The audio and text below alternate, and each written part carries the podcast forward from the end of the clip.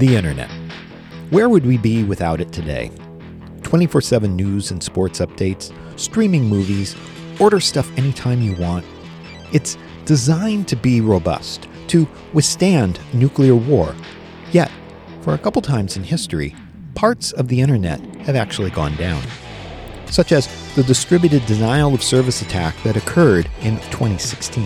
Here's CNBC about the targeted denial of service attack. Throughout the day, it has been affecting internet traffic up and down the East Coast in particular. Take a look at this list of companies that have been affected so far today. The earlier attack began at about 7 a.m. East Coast time. Amazon Cloud Services, Netflix, Twitter, and Spotify all reporting that they were having difficulty with internet access today. The company that is being attacked is called Dyn. They provide, among other things, domain name services, and they say the original attack this morning was mitigated and customer service was restored. They said just a few minutes ago, we are currently mitigating a second attack. We also have a statement here from the Department of Homeland Security, which says uh, we're aware and investigating all potential causes. So, no information at this point, guys, exactly who is behind this uh, massive denial of service attack on internet service up and down the east coast of the United States, but clearly uh, a targeted effort beginning with a pulse in the morning and now a pulse here in the mid afternoon. We'll see what happes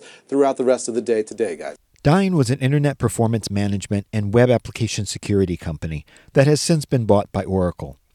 Taking out Dyn would therefore impact many services, and that's what happened. To do this, it's estimated that the distributed denial of service attack had an attack strength of 1.2 terabits per second. That would make this denial of service attack roughly twice as powerful as any similar previously recorded DDoS attack at the time. What if I told you that this forceful distributed denial of service attack wasn't from a compromised set of computers? It was from thousands of compromised Internet of Things enabled devices, such as surveillance cameras, residential gateways, internet connected printers, and even in home baby monitors. These devices themselves are often thought of as not having much in the way of resources, and really, they don't have many computing resources. But when you start to link thousands and thousands of compromised devices together into what's called a botnet, and then orchestrate that botnet to fire on a single target. The results can be massive enough to bring down parts of the internet.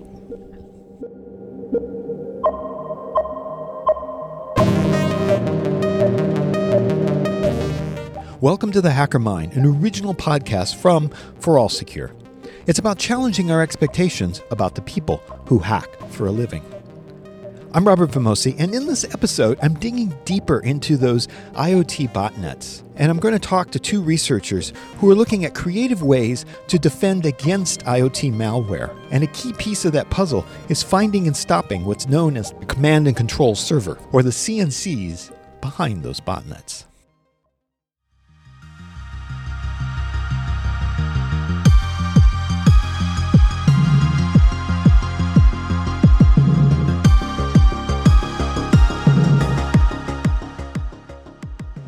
There are a couple ways to address the botnet problem to prevent attacks such as the one on Dyn. One is to attack the compromised computers themselves, to block or remove the actual malware. But after more than 20 years, the anti malware approach clearly isn't working. We still have malware, we still have botnets. And what if you then had thousands and thousands of mindless devices, not computers, as part of your botnet. How are you going to put anti malware on that, let alone even update those devices? Clearly, there needs to be another approach. So I reached out to two researchers from the University of California at Riverside. They spoke at Black Hat USA 2021, where they launched a new tool to find IoT based CNC servers. This is Ali. I'm a fourth year PhD candidate uh, at the University of California, Riverside. My name is Ahmad Darki, and I recently graduated from University of California, Riverside with a PhD. And thank you for having us. It's probably good to start with how all this works. Malware gets installed on a computer, or in this case, a device, and it can be done a number of different ways, from a phishing attack to a direct install. With The Internet of Things, it's possible to scan the IPv4 range and identify devices that are out there. Then, because it's the Internet of Things and it's still young and security is often thought of as an afterthought, it's possible to do credential stuffing, which means you simply supply a username and password, often baked into the firmware, to get access to these devices. Boom! Now you've just installed your malware on thousands and thousands of devices worldwide. But you're not done. So imagine a malware is something like a Swiss knife. It has a lot of functionality. It has a lot of things inside of it, but you need to eventually try to get the knife or the scissors, something like that, to get out and start working. And then imagine that the person that can handle that, uh, like you know, Swiss Army knife, is um is a very you know specific person like it, it has a fingerprint or something like that for them to start working with that swiss army knife So, if a small piece of malware can be made to do a variety of different things, what determines that? After the malware is installed, it calls out to an internet address. This is what's known as a command and control server. And this is what tells the malware what to do. the thing is that the cnc server is the one that will uh, connect with that malware and tells it that hey start this communication or start doing this malicious activity. Uh, these are the functions that are built in within the malware and the cnc server is the one that is uh, you know asking it to do this. Now do function a the do function b. So that's how uh, how the cnc server plays a bigger role in the life cycle of the malware telling it like what to do these are the steps and yeah Such a process is slow. Uh, now, the attack by itself wouldn't, you know, happen just after the infection, right? So you might have some IoT devices that are infected uh, by the malware, but they don't, you know, perform the DDoS attack.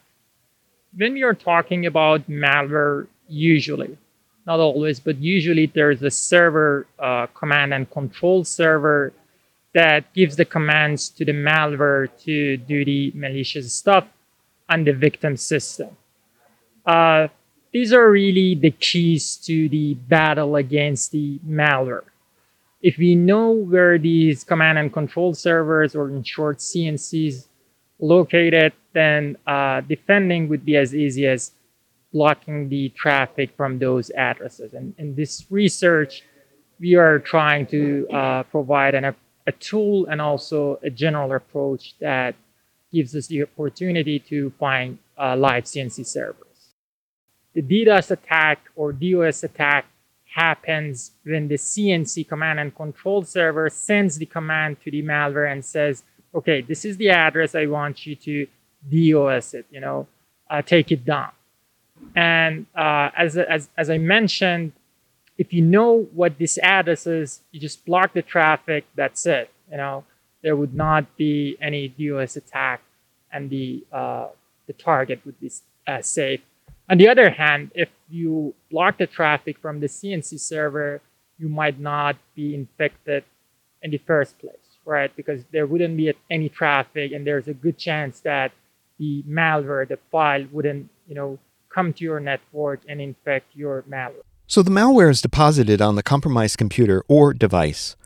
It then calls out to further instructions. In this case, of a botnet, the CNC server is used to focus all of these compromised devices on a single target and then start flooding it with requests. Maybe we can provide an example. So, for instance, in our case, uh, we are targeting IoT malware.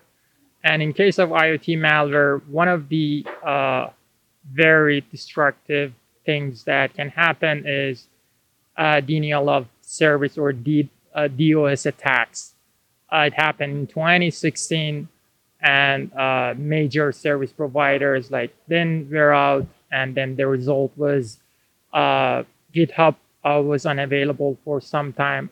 We thought about it, and we found that a key here that is missing is knowing the command and control servers because uh, the IoT devices on themselves don't have enough processing power, you know, to provide the security. You know, you cannot go ahead and install an antivirus on the IoT device. They, they don't have enough processing power.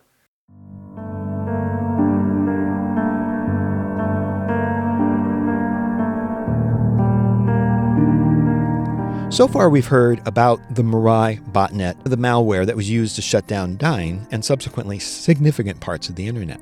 Where did Mirai come from? In one word, gaming. Mirai, which is named for the Japanese word the future, was first seen before Dyn an attack in September of 2016 when security journalist Brian Krebs' website, Krebs on Security, was hit with a massive DDoS attack of about 62 gigabits per second.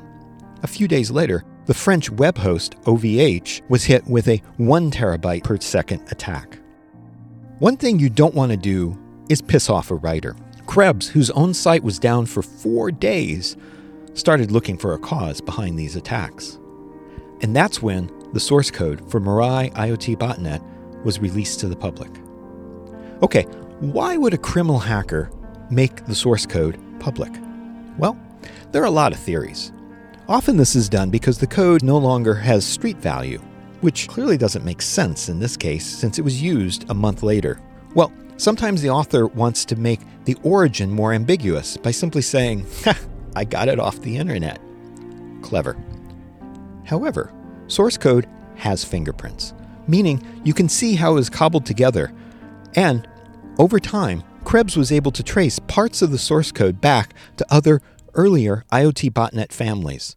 So in 2014, that's when my advisor told me, like, hey, Ahmad, we never thought about securing home routers, have we? And that's when I was that then I decided to read if there are papers on that. And I never heard anyone talking about that.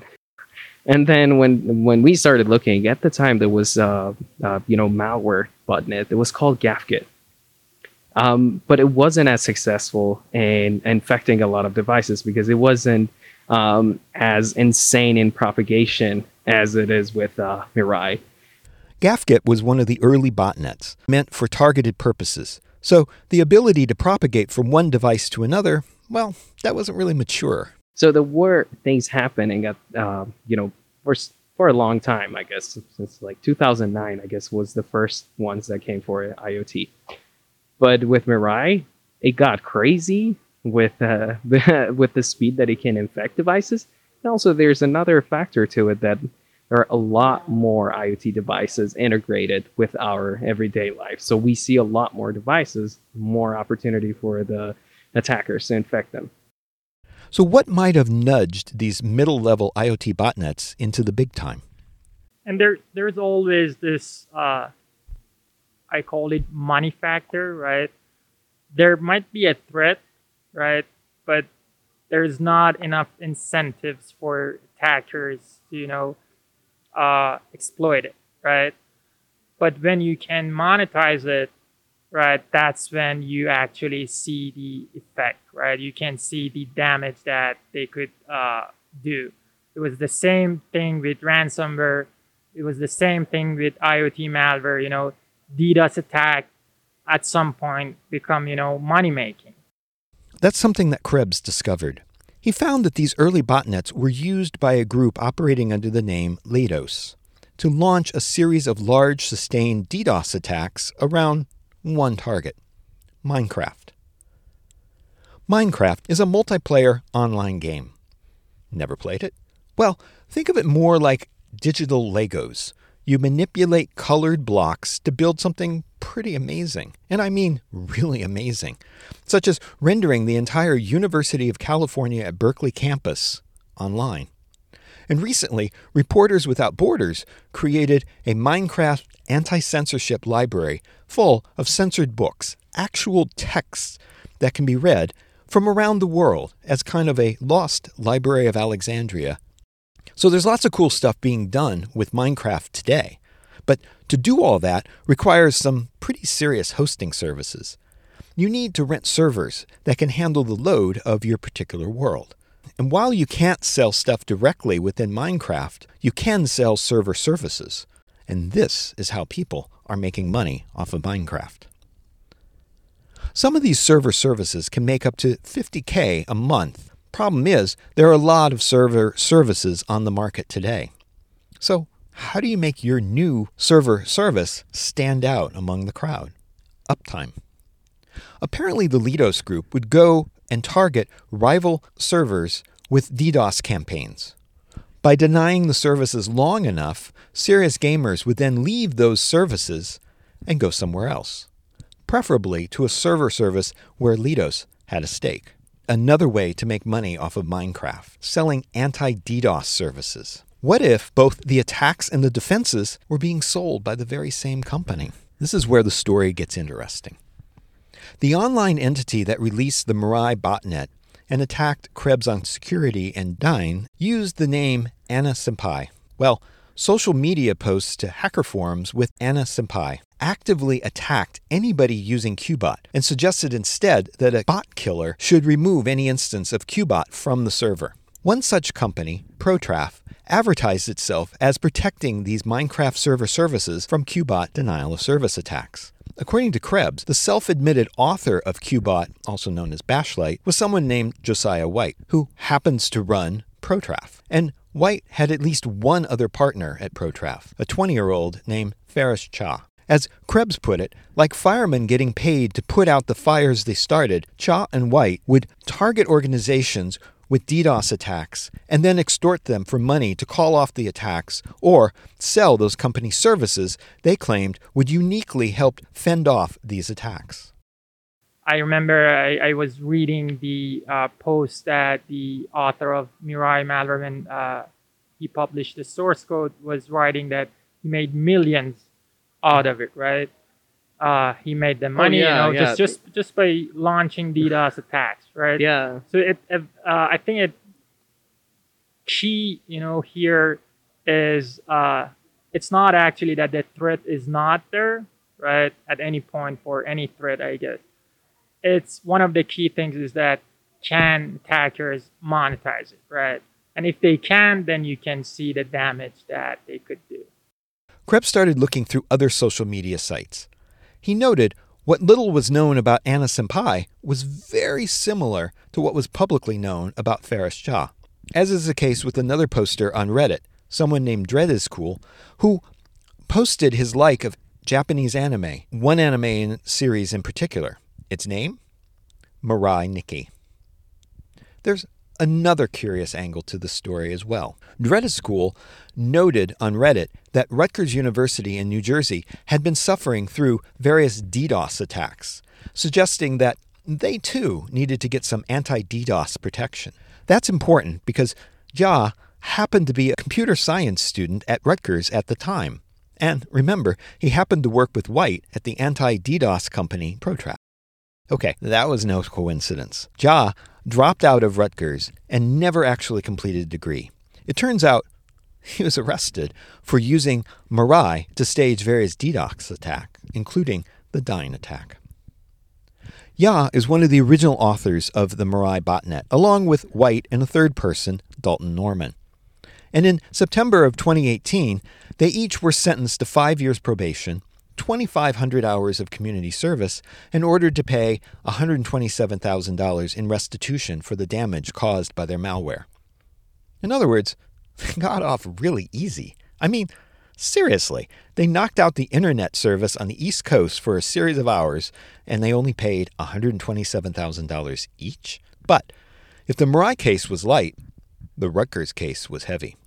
In its sentencing memo, the U.S. government said that Jha reveled in the uproar caused by the first attack, which he launched to delay an upperclassman registration for an advanced computer science class he really wanted to take. The second attack was launched to delay his calculus exam. And the last two attacks, they were motivated in part by publicity and outrage. That's a total of four DDoS attacks against the university system. And for that, Jha didn't get off so easily. In October of 2018, the U.S. government revealed guilty pleas in the Rutgers investigation, and Jha was sentenced to 2,500 hours of community service, six months of home confinement, and for repeatedly using Mirai to take down internet services at Rutgers, Jha was ordered to pay 8.6 million in restitution. finally, you know, law enforcement and several other uh, authorities took affirmative action to take down some well-known botnets. And one of the, you know, key enablers is there are these, you know, uh, servers, command and control servers, right? and it is still. I mean, uh, we worked on this for a while, but it's still. When I think about it, it gets me excited, right? If you imagine that you can, you know, have a map of the world, and you have, uh, you know, insight on where all the CNC servers are located, right? Then it's just, you know, the matter of uh, taking the decision, right? You have the power of taking down the botnet. If you're law enforcement, it's just easy. You know, it's you have the power. You know where they are located. Just take it down, right? And on the other hand, it also uh, kind of allows uh, the law enforcement to get a better insight on who are behind these, you know, attacks. Mhm. We have some evidence that some of these, you know, uh, malware samples, they are different malware samples, but probably the same actors are behind uh, these uh, malware samples, right? So it's not, you know, a- a lot of work. Probably if you take down a few, you know, uh, teams or individuals, uh, probably the problem, at least for now, would be solved.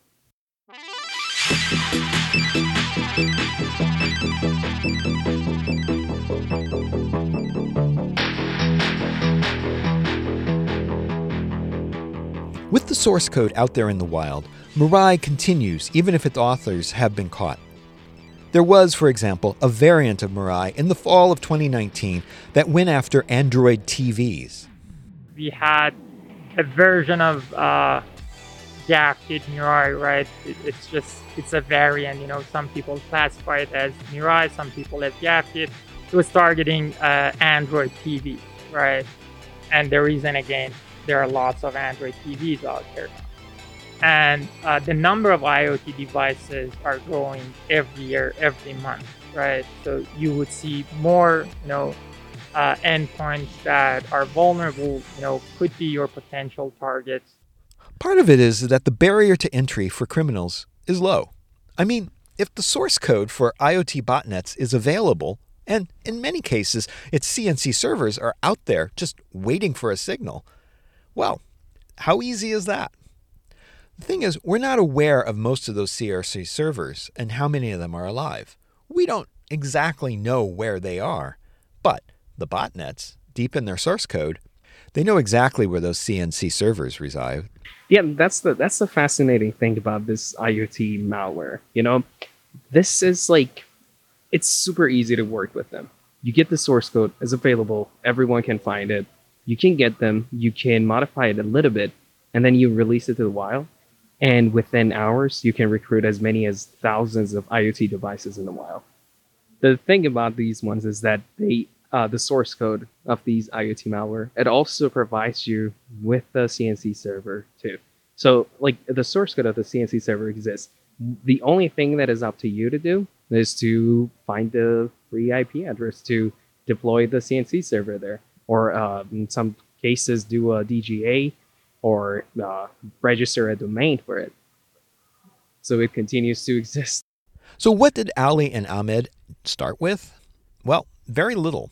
As academics, as independent security researchers, not backed by a large anti malware company, they had access to some malware binaries, access to some IP blacklists, and they had partial information about the malware communication itself.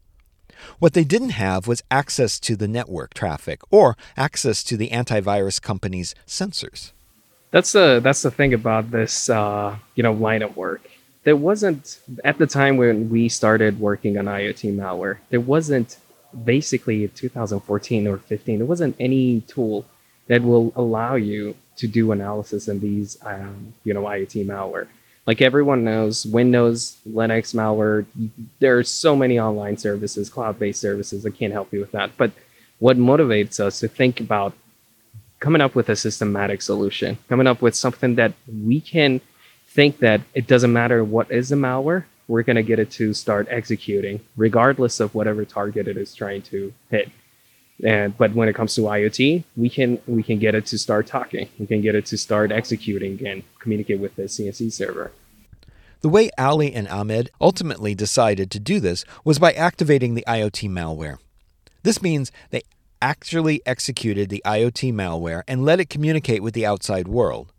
Then they use a person in the middle technique to redirect the CNC traffic to some candidate addresses that they've created.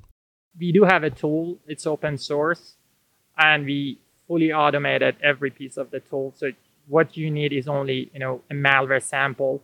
And if you want to use it in the uh, second mode that we provide, that is scanning, you know, IP addresses, you don't even need to have a very recent malware sample. It could be an old sample, and that was the other, you know, part of uh, why we did this work. We wanted to, you know, be able to use old malware samples that are out there, weaponize them, and then search for CNC servers. But our solution, you know, we, we come, we have academic background, and for us, it's, you know, the generic method, you know, the solution, right? We provide a solution. It's an algorithm, you know, an approach. Uh, it works. You know, it doesn't really depend on every single, you know, line of code that we have or modules that we implemented. You can take the approach, you know, in integrate it with your own dynamic analysis system or malware analysis system that you have in place. But uh, we also provided a tool. So it prototypes uh, the approach that we have and as I said, it's fully automated. The CnCHunter has two parts. The first being the sandbox, which contains and runs the malware. Going a little bit into details of how the sandbox and the profile module would look like. So in this project, we're using QEMU. Uh, QEMU enables um, emulating uh, uh, some of the not common CPU architectures like MIPS, PowerPC, or MIPSel um, so this is something that we chose to go with. Um, and then we are uh, we are attaching kernel to it so that we will have a QEMU running, and then we will also attach file system to it. This will allow us to have uh, some sort of a recording and snapshotting of whatever uh, the malware is doing in the recording. It's you know a system called traces um, and so on and so forth. We also uh, attach a tap device to the uh, to QEMU so that we can redirect the traffic to the proxy that uh, later we will uh, get into. And tap device would also allow us to um, uh, do a recording of network traffic. The second part is the man in the middle module, which intercepts the communication with the CNC server. Uh, the goal of uh, the man in the middle component, MITM component, is to redirect the CNC traffic to candidate addresses. As we mentioned a few times, these candidate addresses are inputs, right? We suspect that they are hosting CNC uh, servers. The man in the middle is IP based here. And uh, we are going to tap the traffic and also provide internet for the sandbox, right? Uh, so we are actually manning the middling the real traffic that goes to internet. As we mentioned, obtaining the malware samples isn't too hard. There are many malware repositories uh, that allow you to see what malware are active in the wild right now at this day, this moment. And uh, we observed that usually Mirai it's a very old malware family, the one responsible for the DDoS attack that I mentioned against major service providers, is still one of the most seen malware samples in the wild, right? You have just like a virus, just like, for instance, COVID 19, you would see variants, you would see uh, mutations, but it's still, you know, Mirai malware. And this shows that uh, after five years that we first saw Mirai malware, the current solutions, you know, the defenses that we have in place are not working as we want. Again, this is why Ali and Ahmad didn't put much faith in the devices. They looked to the network instead. If you know what this address is, you just block the traffic, that's it. You know, there would not be any DOS attack and the, uh, the target would be uh, safe on the other hand, if you block the traffic from the CNC server, you might not be infected in the first place, right? Because there wouldn't be any traffic, and there's a good chance that the malware, the file, wouldn't, you know, come to your network and infect your malware.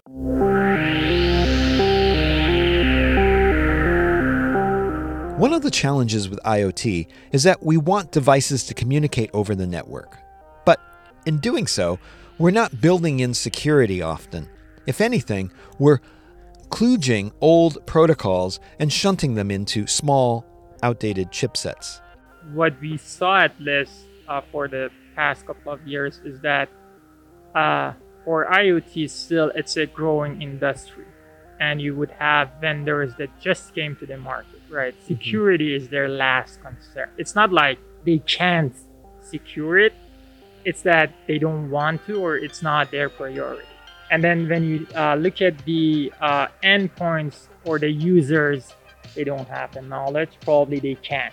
So then that's where the network perimeter would be important. And that's why we were motivated to do this work because at network perimeter, you have the will, you have the you know power, you have the knowledge.